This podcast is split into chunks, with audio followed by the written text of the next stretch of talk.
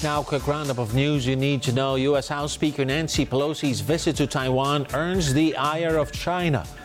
The Philippine Justice Department says the decision not to rejoin the International Criminal Court is not meant to deprive Filipinos of, of an avenue for justice.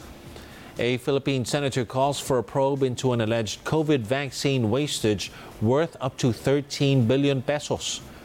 And Malacanang confirms a state funeral will be held for former President Fidel V. Ramos on August 9th. Those are the headlines. Keep it here on ANC.